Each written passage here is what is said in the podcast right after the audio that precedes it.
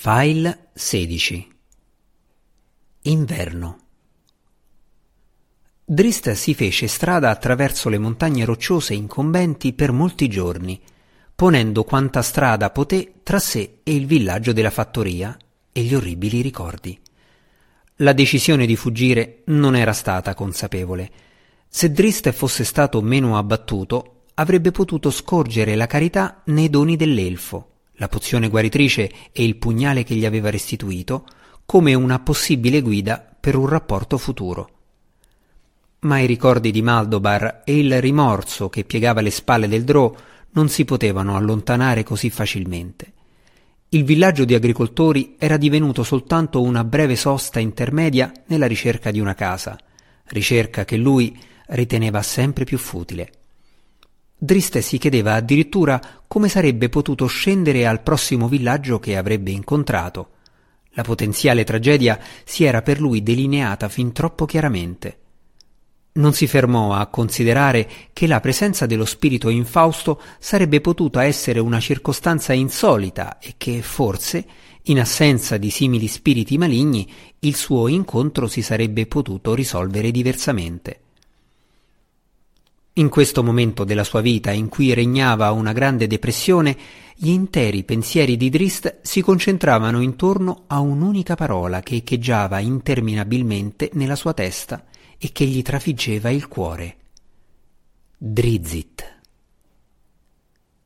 In seguito il tragitto di Drist lo condusse a un ampio passo sulle montagne e a una gola ripida e rocciosa colmata dalla nebbiolina di qualche fiume che rumoreggiava in basso. L'aria si era fatta più fredda, Drist non capiva perché, e il vapore umido diede al drò una bella sensazione. Si fece strada giù per la rupe rocciosa, un tratto che richiese la maggior parte del giorno, e trovò la riva del fiume che scorreva impetuoso. Drist aveva visto dei fiumi nel buio profondo, ma nessuno paragonabile a questo. Il Rauvin saltava sulle pietre, sollevando spruzzi in alto nell'aria, Brulicava intorno a grandi massi, schizzava sbiancandosi su distese di pietre più piccole e piombava improvvisamente in cascate alte cinque volte il drò. Driste fu incantato dallo spettacolo e dal suono, ma vide anche le possibilità offerte da questo luogo come rifugio. Molti canali bordavano il fiume, pozze tranquille, dove l'acqua era stata deviata dalla spinta della corrente principale. Qui, inoltre, si raccoglieva il pesce a riposare dopo le lotte contro la forte corrente. Lo spettacolo provocò un brontolio nel ventre di Drist. Il drò si inginocchiò presso una pozza, le mani pronte a colpire.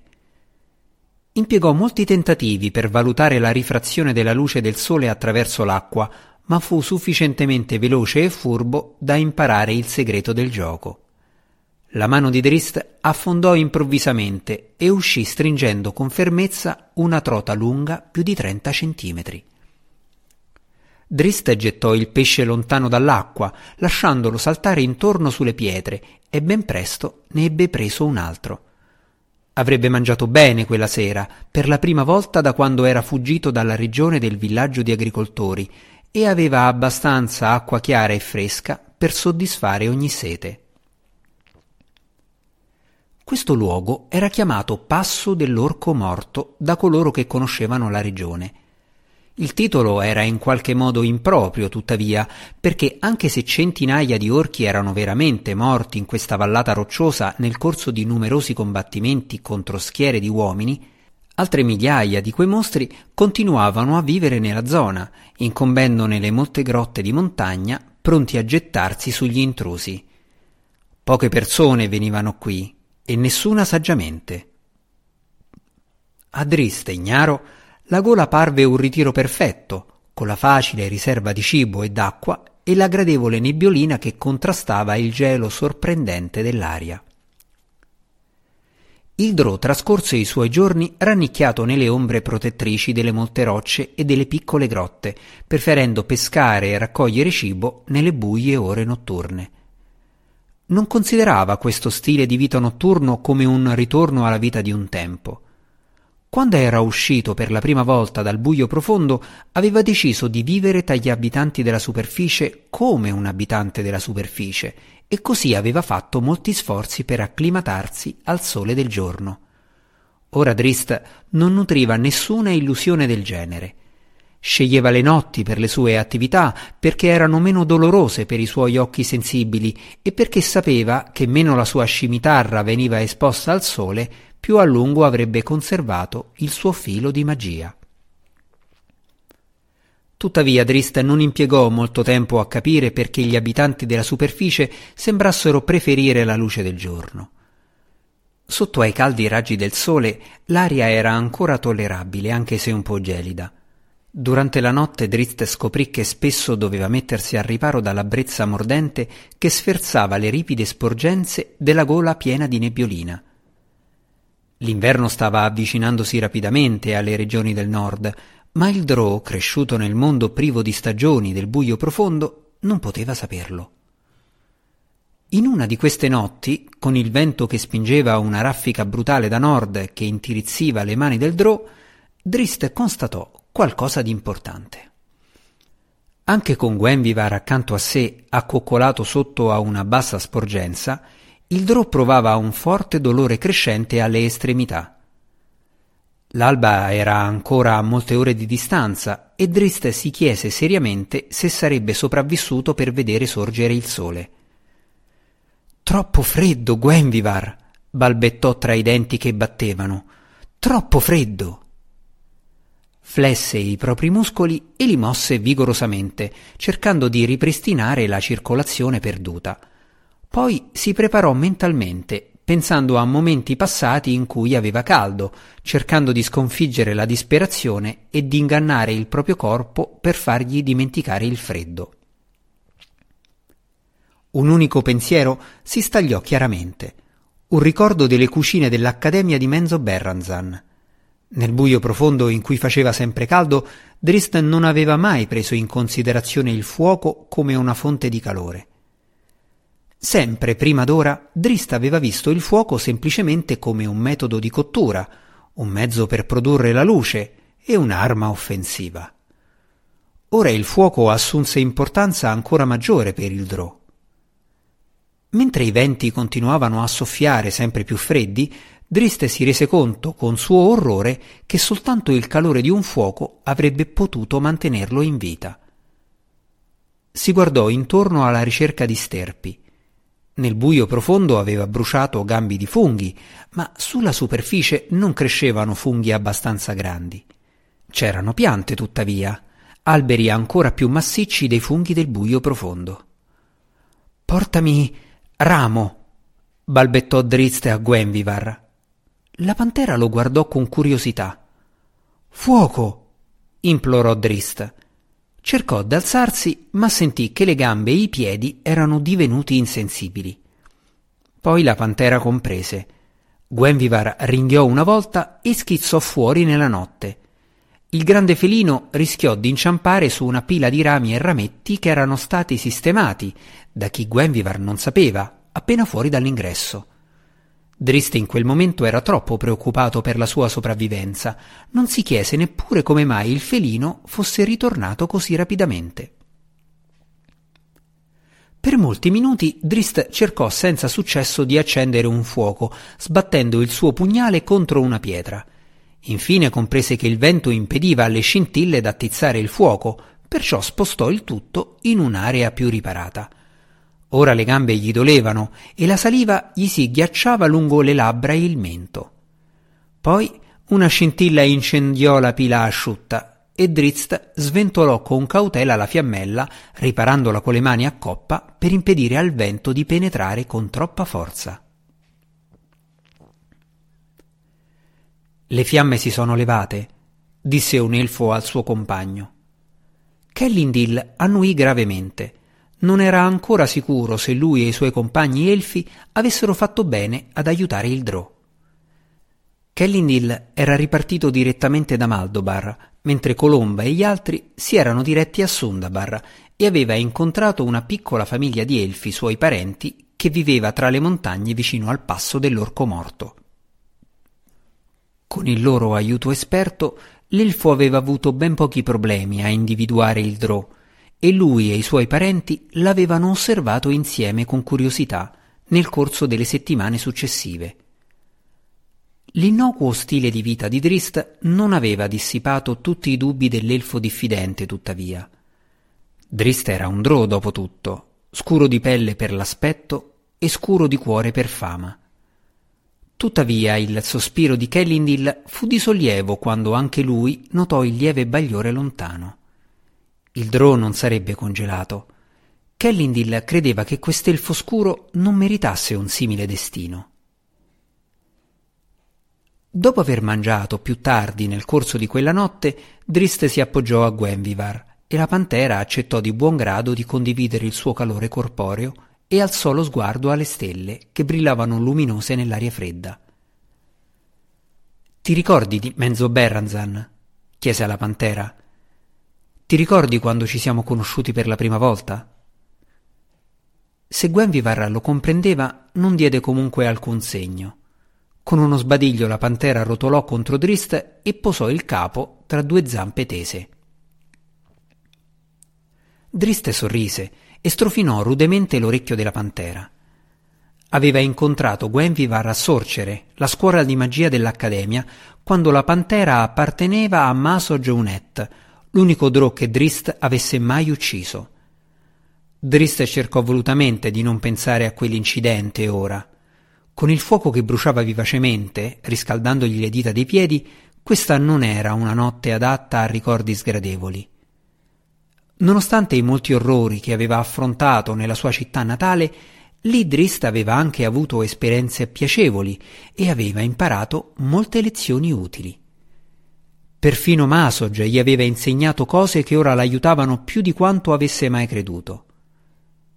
Riportando lo sguardo sulle fiamme scoppiettanti, Drist rifletté sul fatto che se non fosse stato per i suoi compiti d'apprendista, che comprendevano l'accensione delle candele, non avrebbe neppure saputo come fare un fuoco.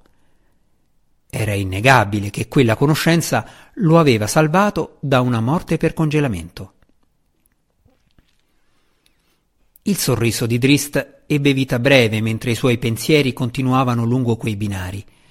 Non molti mesi dopo quella lezione particolarmente utile, Drist era stato costretto a uccidere Masog.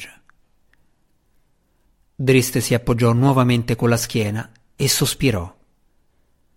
Senza pericolo e senza che sembrasse imminente la comparsa di compagnia in grado di generare confusione, questo sembrava forse il periodo più semplice della sua vita, ma mai, prima d'allora, le complessità della sua esistenza l'avevano sopraffatto così completamente venne distolto dalla sua tranquillità un attimo dopo, quando un grande uccello, un gufo con penne a ciuffo, simili a un corno sulla testa rotonda, svolazzò improvvisamente sopra di lui. Driste rise per la propria incapacità di rilassarsi. Nel secondo che aveva impiegato a capire che l'uccello non rappresentava una minaccia, era già balzato in piedi e aveva estratto la scimitarra e il pugnale. Anche Gwenvivar aveva reagito all'uccello sorprendente, ma in modo di gran lunga diverso. Con Driste improvvisamente in piedi e lontano, la pantera rotolò più vicina al calore del fuoco, si stiracchiò languidamente e sbadigliò di nuovo. Il gufo si lasciò trasportare silenziosamente da brezze invisibili, sollevandosi con la nebbiolina della valle del fiume, dalla parte opposta rispetto alla parete da cui Drist era sceso in origine. L'uccello continuò a volare nella notte fino a un fitto boschetto sul fianco di una montagna, posandosi su un ponte di corde e di legno costruito tra i rami più elevati di tre alberi. Dopo alcuni momenti impiegati a lisciarsi le penne, l'uccello suonò un campanellino d'argento attaccato al ponte proprio per simili occasioni. Un attimo più tardi l'uccello suonò nuovamente la campana. Sto arrivando, giunse una voce da sotto. Pazienza, grido, lascia che un cieco si muova all'andatura più adatta a lui. Come se comprendesse e si divertisse a quel gioco, il gufo suonò la campanella per la terza volta. Un vecchio comparve sul ponte, aveva enormi baffi grigi arruffati e gli occhi bianchi. Si fece strada a balzi e a salti verso l'uccello. Un tempo Montolio era un guardaboschi di grande fama, che ora viveva i suoi ultimi anni per propria scelta, segregato sulle montagne e circondato dalle creature che amava di più. E non considerava gli umani, gli elfi, i nani o nessun'altra razza intelligente tra queste. Nonostante la sua notevole età, Montolio era ancora alto e diritto, benché gli anni avessero chiesto il loro tributo all'eremita. Pazienza, grido, mormorava ripetutamente. Chiunque l'avesse osservato mentre si faceva strada con scioltezza attraverso il ponte piuttosto infido non avrebbe mai immaginato che fosse cieco, e coloro che conoscevano Montolio certamente non l'avrebbero descritto come tale. Piuttosto avrebbero potuto dire che i suoi occhi non funzionavano, ma si sarebbero affrettati ad aggiungere che non gli servivano. Con le sue capacità, la sua conoscenza e con i molti amici animali, il vecchio guardaboschi riusciva a vedere il mondo che lo circondava meglio della maggior parte di coloro che avevano una vista normale. Montolio tese il braccio e il grande gufo vi saltò prontamente sopra, trovando con cautela il proprio equilibrio sulla pesante manica di pelle dell'uomo. Hai visto il drò? chiese Montolio. Il gufo rispose con un uh, poi si lanciò in una complicata serie di grida e di uh cerlieri. Montolio prese nota di tutto, soppesando ogni particolare. Con l'aiuto dei suoi amici, in particolare di questo gufo piuttosto loquace, il guardaboschi aveva controllato il drò per vari giorni, curioso di sapere per quale motivo un elfo scuro fosse giunto nella vallata. Inizialmente Montolio aveva ipotizzato che il drò fosse in qualche modo collegato a Graul, il capo orco della regione, ma con il passare del tempo il guardaboschi iniziò a sospettare che le cose stessero diversamente.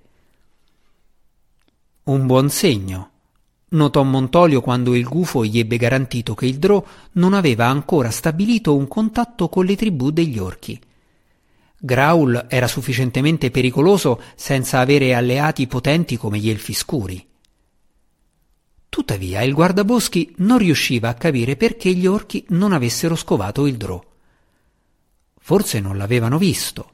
Il Drò aveva cercato in tutti i modi di non farsi notare evitando d'accendere fuochi prima di questa stessa notte e uscendo soltanto dopo il tramonto. Con più probabilità, Montolio rifletté mentre pensava ulteriormente alla faccenda, gli orchi avevano visto il drò ma non avevano ancora trovato il coraggio di stabilire un contatto. Comunque stessero le cose, l'intero episodio si stava rivelando un gradito diversivo per il guardaboschi, mentre si occupava delle faccende quotidiane necessarie per sistemare la sua abitazione per il prossimo inverno. Non temeva la comparsa del Drò. Montolio non aveva paura di nulla, e se il Drò e gli orchi non erano alleati, allora poteva valere la pena di osservare il prossimo conflitto. Con il mio permesso, disse il guardaboschi per placare il gufo che si lamentava. Vai a cacciare dei topi. Il gufo si lanciò a capofitto, girò una volta sotto e poi tornò sopra il ponte e si diresse fuori nella notte. Fai solo attenzione a non mangiare nessuno dei topi che ho incaricato di sorvegliare il drò. Montolio gridò dietro all'uccello e poi ridacchiò. Si scrollò i riccioli grigi incolti e si volse nuovamente verso la scala alla fine del ponte. Giurò mentre scendeva che avrebbe ben presto preso la propria spada e scoperto che interessi potesse avere questo particolare elfo scuro nella regione. Il vecchio guardaboschi faceva spesso simili giuramenti. Le raffiche di preavviso dell'autunno lasciarono ben presto il posto all'attacco furioso dell'inverno.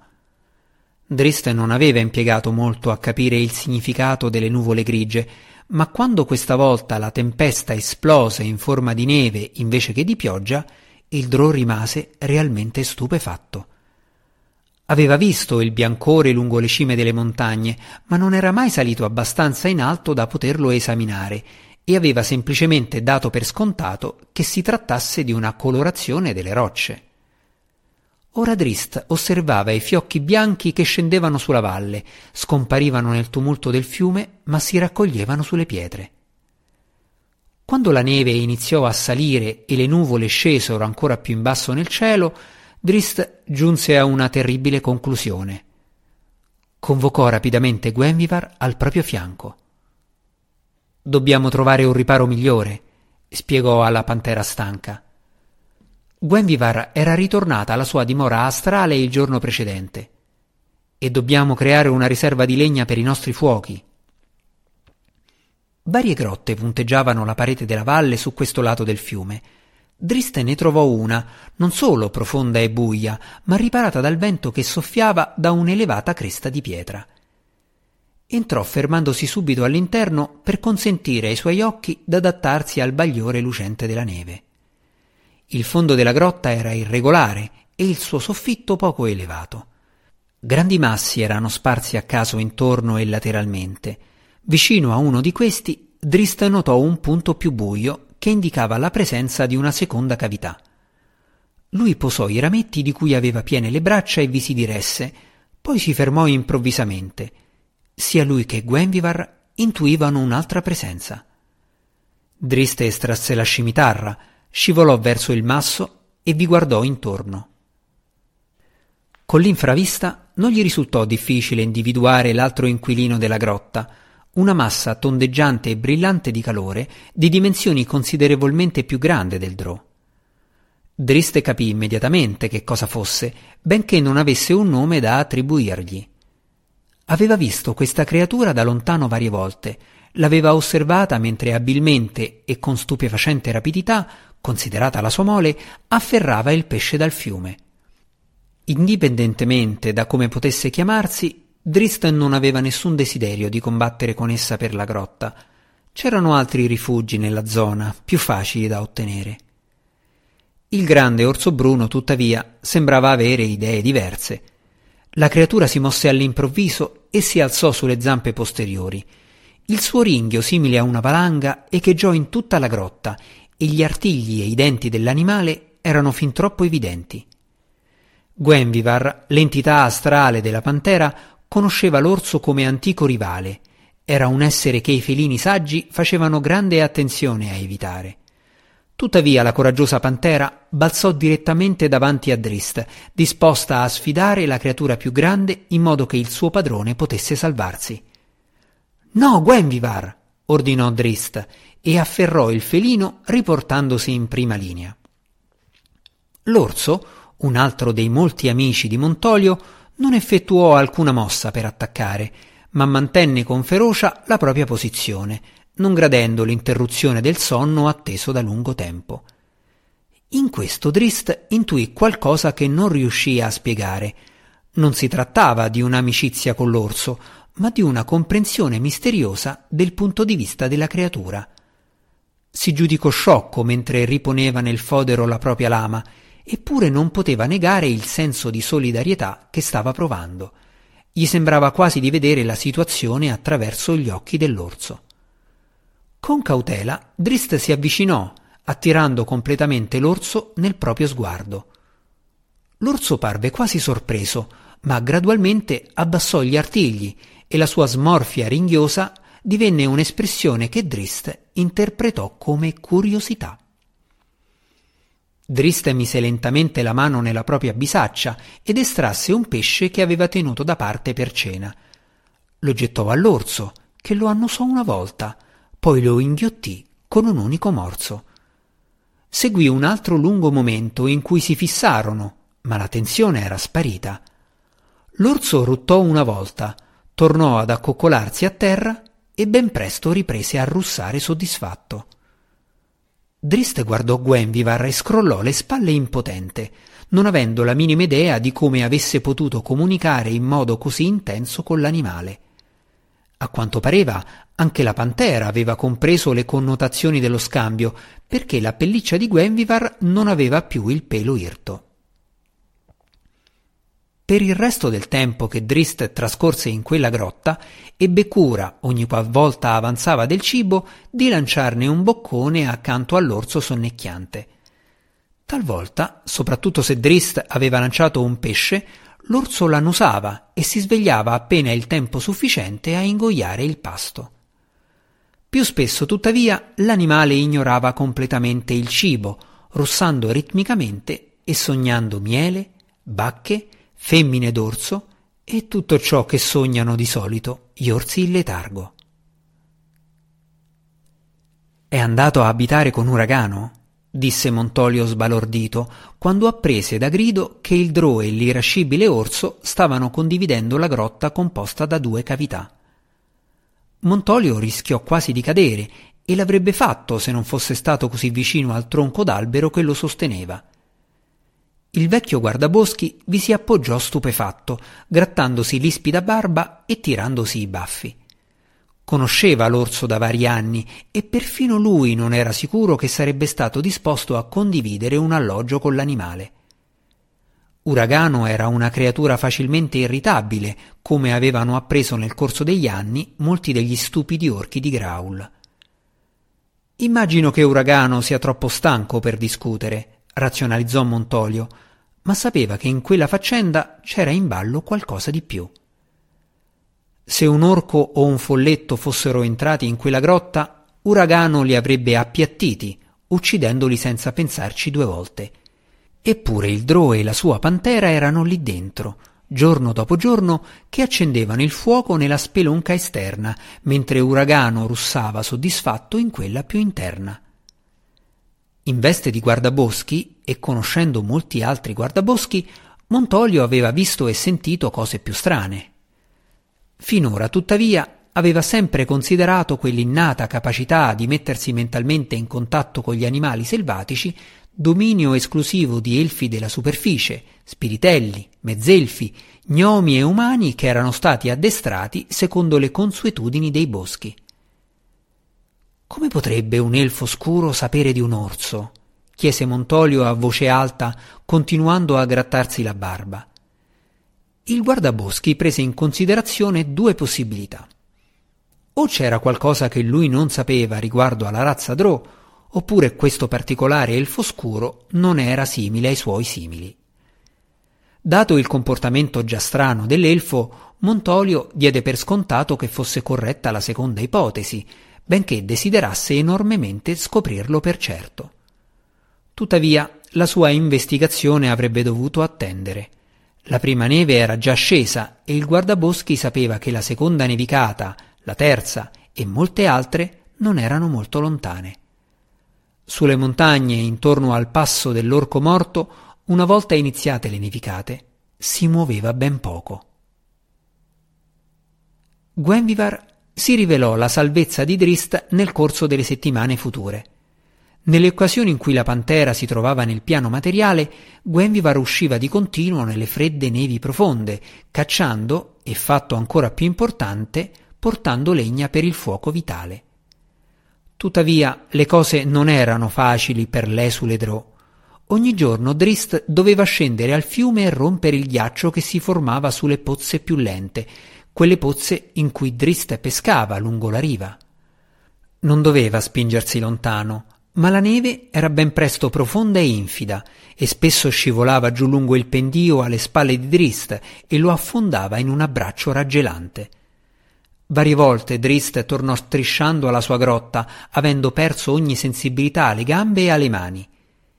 Il Drò imparò rapidamente a far ardere il fuoco prima di uscire, perché al suo ritorno non aveva la forza di reggere il pugnale e la pietra per scoccare una scintilla. Anche quando il ventre di Drist era pieno e lui era circondato dal bagliore del fuoco e dalla pelliccia di Gwenvivar, aveva freddo ed era assolutamente infelice. Per la prima volta in molte settimane il Drò mise in discussione la decisione di lasciare il buio profondo e man mano che la sua disperazione cresceva metteva in discussione anche la decisione di lasciare Menzo Berranzan. Sicuramente sono uno sventurato senza casa, si lamentava spesso nei non più rari momenti di autocommiserazione. e sicuramente morirò qui, solo e al freddo. Drist non aveva la minima idea di quel che stava accadendo nello strano mondo che lo circondava. Si chiedeva se la terra avrebbe mai riacquistato il calore che lui aveva trovato quando era giunto per la prima volta nel mondo della superficie. Temeva che si trattasse di qualche terribile maledizione, forse diretta contro di lui dai suoi potenti nemici di Menzo Berranzan. Questa confusione portò Drist a un fastidioso dilemma. Doveva rimanere nella grotta e cercare d'aspettare che terminasse la bufera, perché in quale altro modo poteva chiamare la stagione invernale, o doveva andarsene dalla valle del fiume e cercare un clima più caldo. Sarebbe partito e il viaggio attraverso le montagne l'avrebbe sicuramente ucciso, ma notò che un altro avvertimento coincideva con la rigidità del tempo. Le ore del giorno erano diminuite e le ore della notte erano aumentate. Il sole sarebbe scomparso completamente sommergendo la superficie in un'oscurità eterna e in un freddo senza fine. Driste dubitava di quella possibilità, perciò usando della sabbia e una borraccia vuota che aveva nello zaino iniziò a misurare il tempo della luce e dell'oscurità. Le sue speranze crollavano ogni volta che i suoi calcoli mostravano un tramonto più precoce e man mano che la stagione si inoltrava, la disperazione di Drista aumentava. Anche la sua salute si fece più precaria. Era veramente un essere disgraziato, magro e tremante, quando notò per la prima volta il volgersi della stagione, il solstizio d'inverno. Quasi non credeva alle sue scoperte, le sue misure non erano così precise, ma dopo i pochi giorni successivi Dristen non poté negare quello che gli rivelava la sabbia che scendeva. I giorni stavano allungandosi. La speranza di Drist ritornò. Aveva sospettato una variazione stagionale da quando i primi venti avevano iniziato a soffiare mesi prima. Aveva osservato l'orso pescare più diligentemente man mano che il tempo peggiorava e ora capì che la creatura aveva anticipato il freddo e si era fatta una riserva di grasso per poterlo consumare dormendo. Quella convinzione e le sue scoperte riguardo alla luce del giorno convinsero Drist che questa gelida desolazione non sarebbe durata. Il solstizio non portò nessun sollievo immediato, tuttavia. I venti soffiavano più forte e la neve continuava ad accumularsi ma Drist riacquistò la propria sicurezza e ci sarebbe voluto più di un inverno per sconfiggere l'indomito Drò. Poi accadde e sembrò quasi che succedesse all'improvviso. Le nevi diminuirono, il fiume si mise a scorrere più libero dal ghiaccio e il vento iniziò a portare aria più calda. Drist sentì un'ondata di vitalità e di speranza, uno sfogo dal dolore e dal rimorso che non riusciva a spiegare. Dristen non poteva rendersi conto di quali impulsi lo avvinghiassero, non aveva alcun nome né concetto per definirli, ma era preso altrettanto completamente dalla primavera quanto tutte le creature naturali del mondo della superficie.